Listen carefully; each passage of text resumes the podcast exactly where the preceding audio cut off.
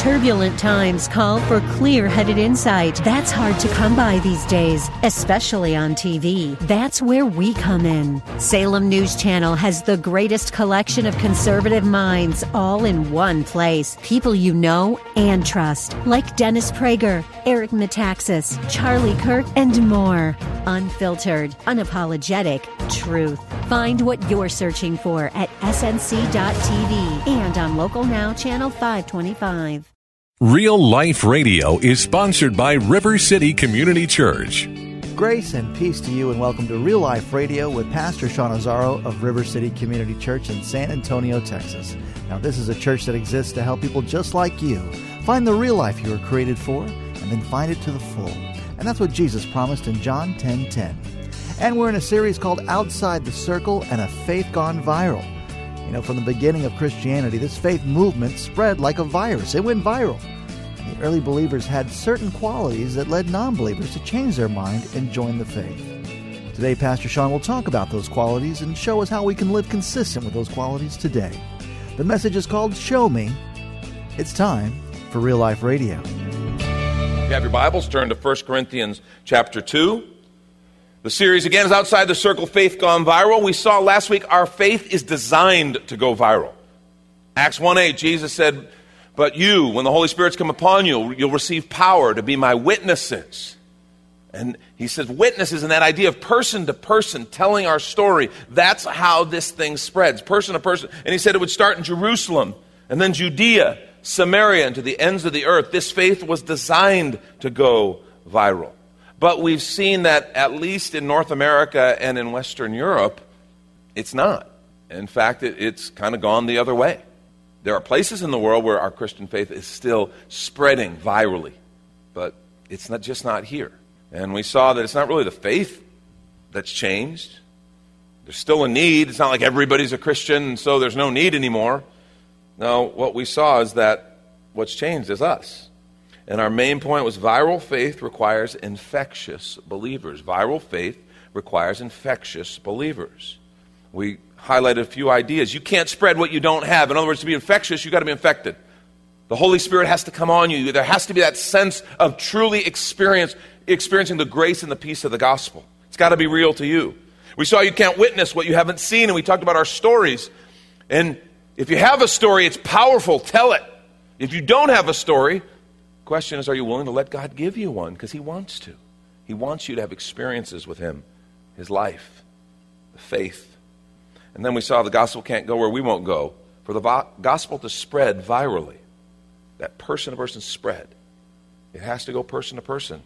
And so, wherever God asks us to go, whether it's across the office, across the street, across town, or across the world, doesn't matter. We got to go.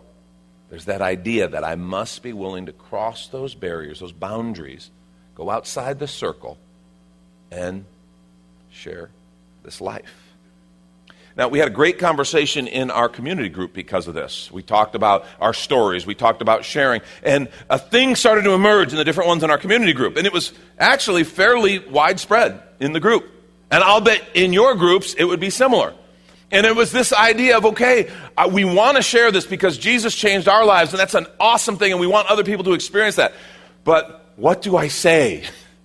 That was the concern. Okay, if we actually get into a conversation, what is it that I say?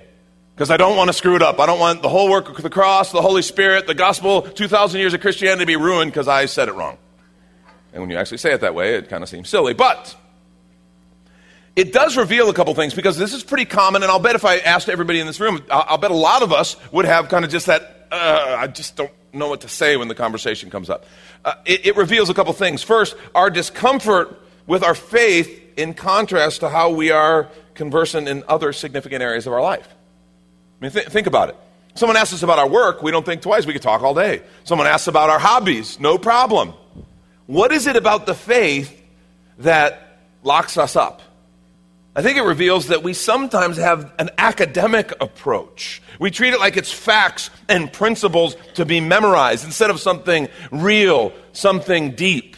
And so we want to say the facts right. We want to memorize the things right. We want to say it just perfectly. And so, what I want us to do real quickly here this morning in 1 Corinthians 2, we're going to find out what the Apostle Paul said.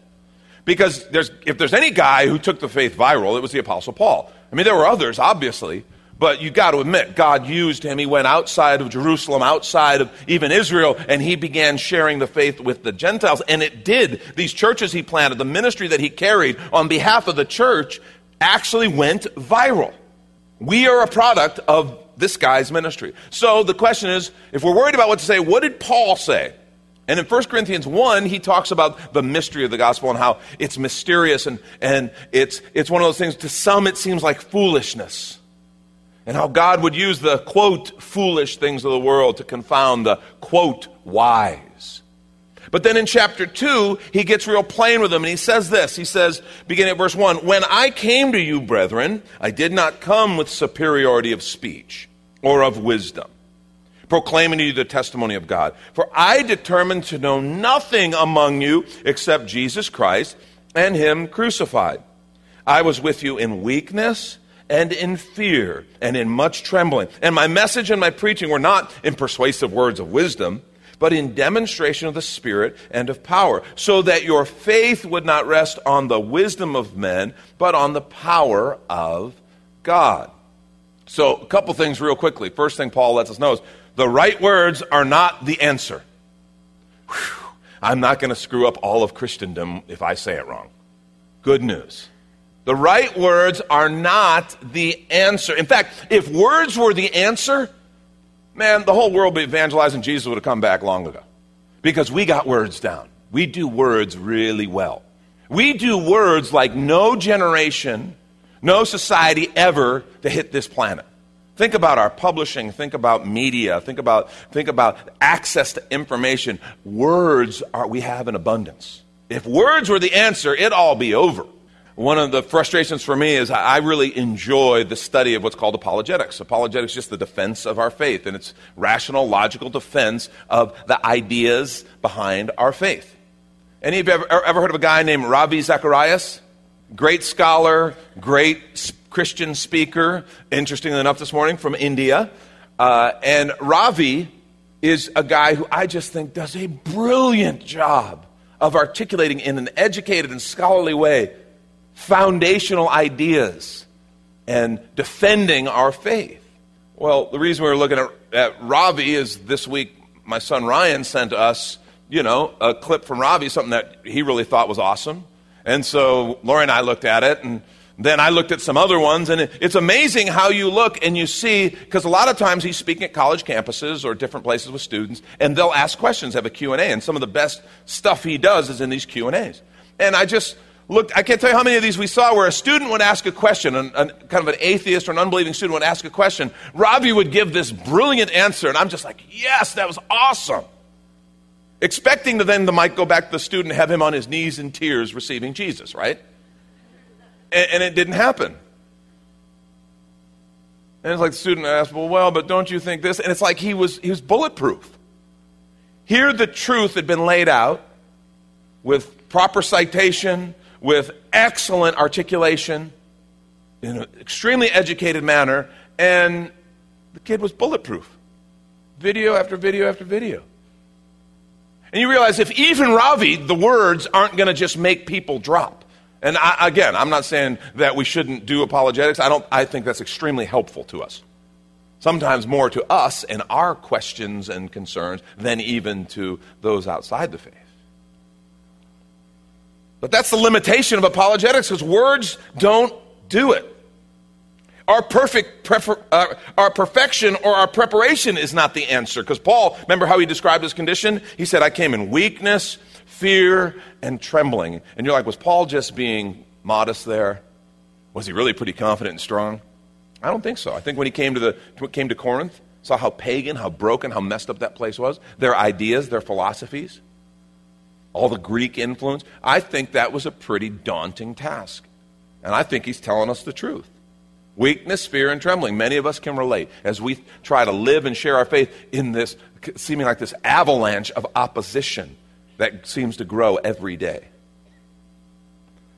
He said his message was not in persuasive words of wisdom. Paul chose instead to rely on the power of demonstration. That's what verses 4 and 5 tell us. My message, my preaching, were not in persuasive words of wisdom, but in a demonstration of the Spirit, in, in demonstration of the Spirit and of power, so that your faith would not rest on the wisdom of men, but on the power of God. The power of demonstration. When I read that, it reminded me of Psalm 34 8. I love this verse. It says, Taste and see that the Lord is good. Taste and see the Lord is good. Blessed is the one who takes refuge in him. I love that passage because the psalmist is like saying, Don't take my word for it. You don't have to believe me. You experience it. You taste and see. You try it yourself and see if you don't find God. It'd be amazing. That's kind of what Paul. And so, if you're taking notes, I'd like you to please write this down. We've got note sheets in your bulletin, we've got the Notes app. You, you, should write this down somewhere, and it's very simple. Viral faith requires less telling and selling and more tasting and seeing. And we want to take a quick minute to remind you you're listening to Real Life Radio with Pastor Sean Azzaro of River City Community Church in this series called Outside the Circle and a Faith Gone Viral. That's found on the sermon page at reallife.org. And if you're looking for a new church home, Here's your invitation from Pastor Sean. Do you ever look at your life and feel like you were made for something more? Jesus made a simple statement The thief comes to steal, kill, and destroy, but I came to give you abundant life, real life. I talk to a lot of people, and many seem to feel like they're settling for a whole lot less. Hi, I'm Sean Azzaro, pastor of River City Community Church, and we are so convinced that we were made for something better. We call ourselves a church for real life. I'd like to invite you to join us for one of our weekend gatherings, which are an exciting and artistic blend of music, reflection, and practical insights, all designed to explore the life that God meant for us. River City is located a mile and a half outside of Loop 1604 on Lookout Road across from Retama Park. Service times are Saturday at 5 p.m. and Sunday at 9:30 and 11:15 a.m. River City is a church for real life, so our home on the web is reallife.org. To find out more, visit us online at reallife.org. God created you for something very special. Come find out more at River City Community Church. And back to the message Show Me, a faith gone viral. This is Real Life Radio. Viral faith requires less telling and selling and more tasting and seeing. And remember, last week we talked about the salesman approach. We got lots of telling and selling, we got lots of books, we got lots of words. But viral faith requires less telling and selling and more tasting and seeing. See, when it comes to faith like this, everyone is from Missouri, kind of. You know what I'm saying?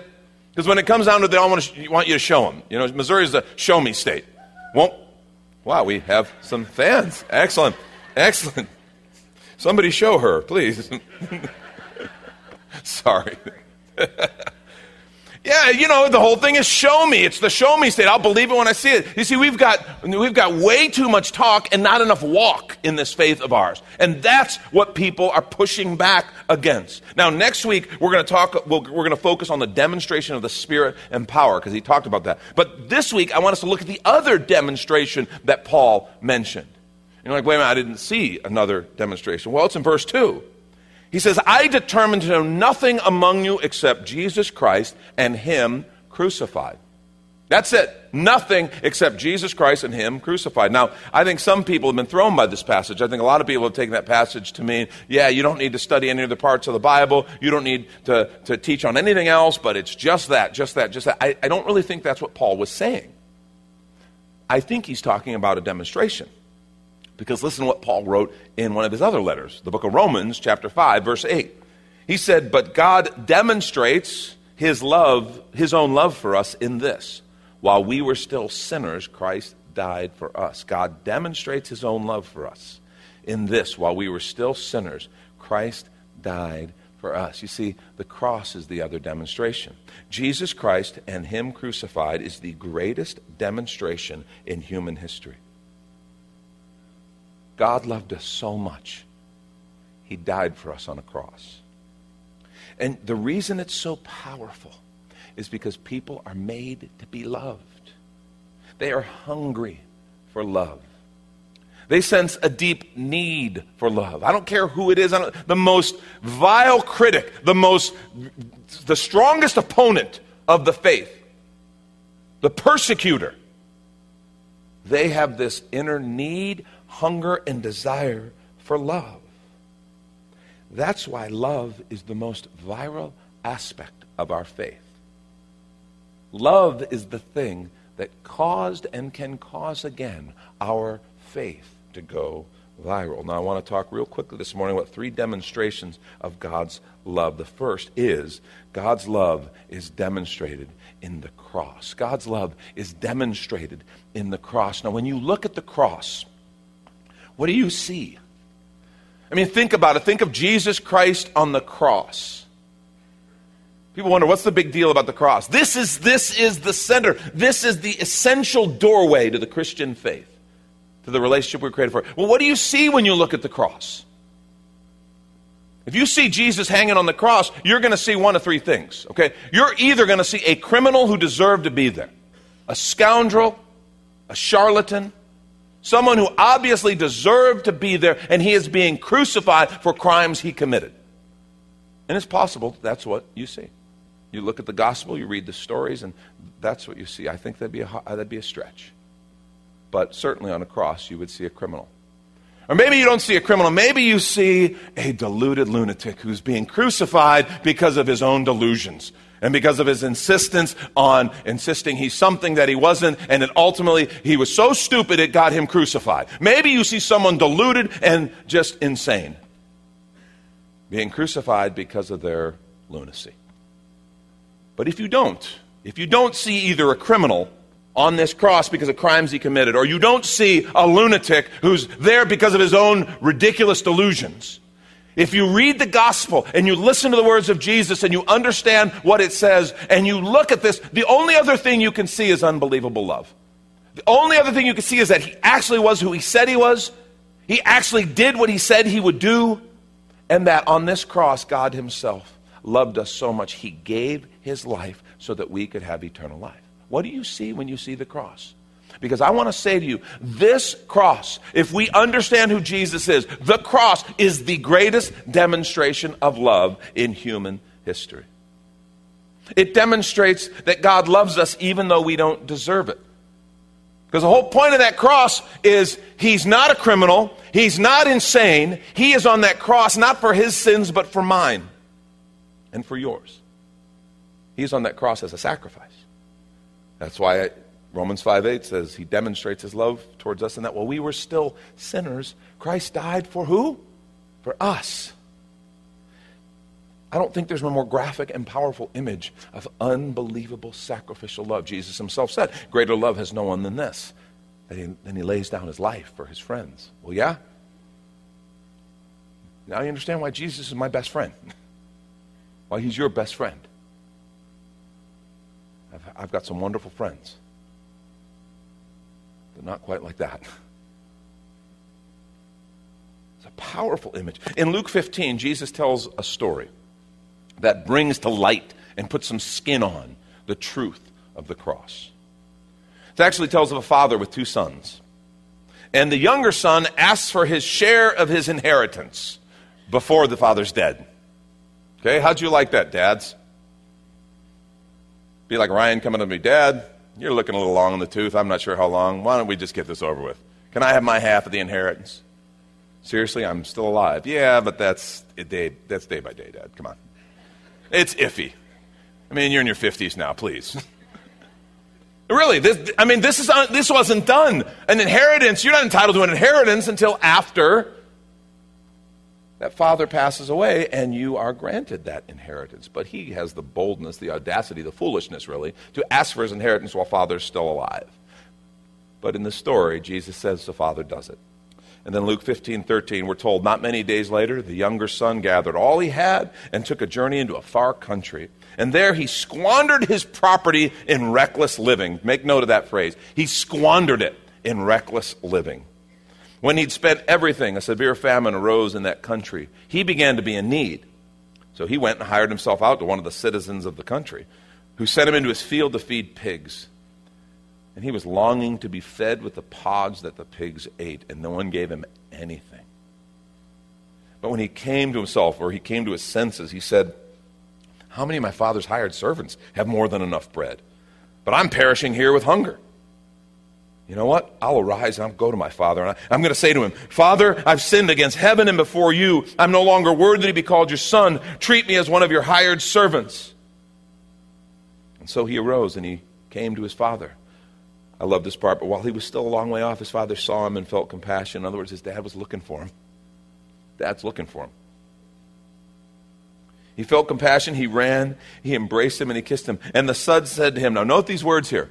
They'll seem very familiar. Father, I've sinned against heaven and before you. I'm no longer worthy to be called your son. Do you know what that means? It's exactly what he said before. He was rehearsing on the way home. You ever done that? Ever messed something up or something and you had to have a hard conversation and so you're rehearsing? That's, that's what he was doing. He was rehearsing. But what I love about this is it, he gets kind of halfway through. I'm no longer worthy to be called your son. It's like he breathes to say the last, last part, just make me like one of your servants, but he never gets that out. I'm no longer worthy to be called your son, but the father said to his servants. In other words, father's not even listening to that stuff.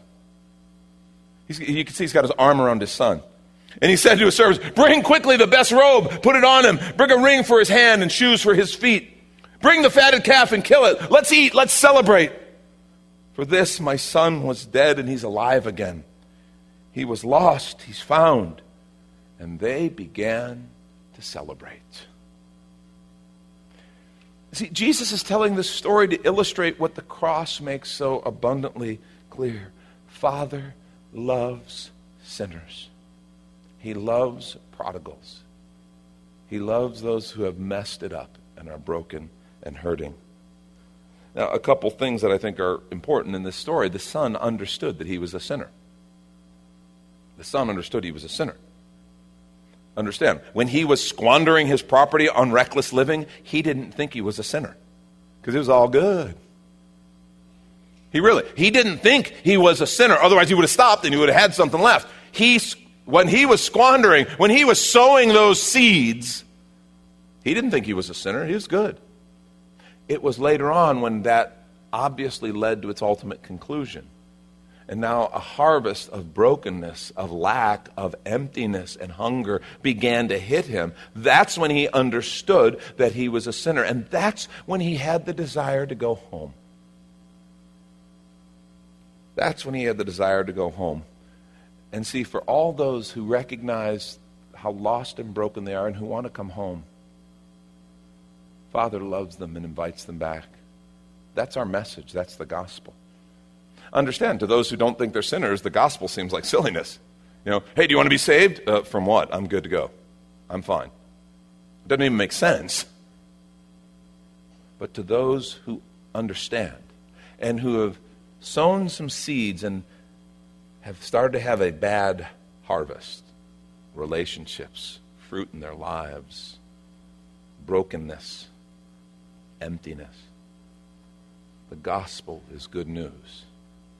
See, Father loves sinners and invites them home. Second message the cross makes clear is that Father's gone to great lengths to welcome sinners home. Every time we look at the cross and we see Jesus there, it's like, look what God did to take care of our sin problem, to pay the penalty for our sins so that we could enter into relationship with Father and we could come home. Jesus paid the penalty for our sins so we could come home. But it's interesting, the story is not over. And we stop there too often. Because I think we're getting now to the maybe even the bigger application for us. Now, his older son was in the field, the other brother. And as he came and drew near to the house, he heard music and dancing. He called one of the servants and asked what this meant. The servant said to him, Will your brothers come home? And your father's killed the fatted calf because he's received him back safe and sound. But he, the older brother, was angry and refused to go in. His father came out and entreated him. He, he begged him. But he answered his father, Look, all these years I've served you, I've never disobeyed your command, yet you never gave me a young goat that I could celebrate with my friends. When this son of yours, not my brother, comes home, this son of yours, as though he's not related, when this son of yours came, who's devoured your property with prostitutes, by the way, everything he said was true wasn't that this was a false accusation, it was true. You killed the fatted calf for him. And he said to him, Son, you are always with me, and all that is mine is yours. It is fitting to celebrate and be glad. For this your brother was dead and is alive. He was lost and is found. And see, I feel like this part is maybe geared towards us because the question is are, are we that older brother ever? What is our behavior say to lost people about Father's love? Lost people who hear about the cross, they hear about Father's love, But when they come and they encounter father's children, do they encounter the older brother? Thank you, Pastor Sean Azzaro. You've been listening to Real Life Radio. As next time, we'll continue in this series on a faith gone viral, which is available right now on demand when you find the sermons link at reallife.org. But of course, you're invited to visit and join us at River City Community Church, located on Lookout Road right behind Retama Park, with service times on Saturday nights at 5 and Sundays at 9:30 and 11:15. If you'd like to call the church, the number is 210-490-5262 as Real Life Radio is a service of River City Community Church. We hope you join us again next time for more Real Life. Do you ever look at your life and feel like you were made for something more? Jesus made a simple statement The thief comes to steal, kill, and destroy, but I came to give you abundant life, real life. I talk to a lot of people, and many seem to feel like they're settling for a whole lot less. Hi, I'm Sean Azzaro, pastor of River City Community Church, and we are so convinced that we were made for something better. We call ourselves a church for real life. I'd like to invite you to join us for one of our weekend gatherings, which are an exciting and artistic blend of music, reflection, and practical insights, all designed to explore the life that God meant for us. River City is located a mile and a half outside of Loop 1604 on Lookout Road across from Retama Park. Service times are Saturday at 5 p.m. and Sunday at 9:30 and 11:15 a.m. River City is a church for real life, so our home on the web is reallife.org. To find out more, visit us online at reallife.org. God created you for something very special. Come find out more at River City Community Church.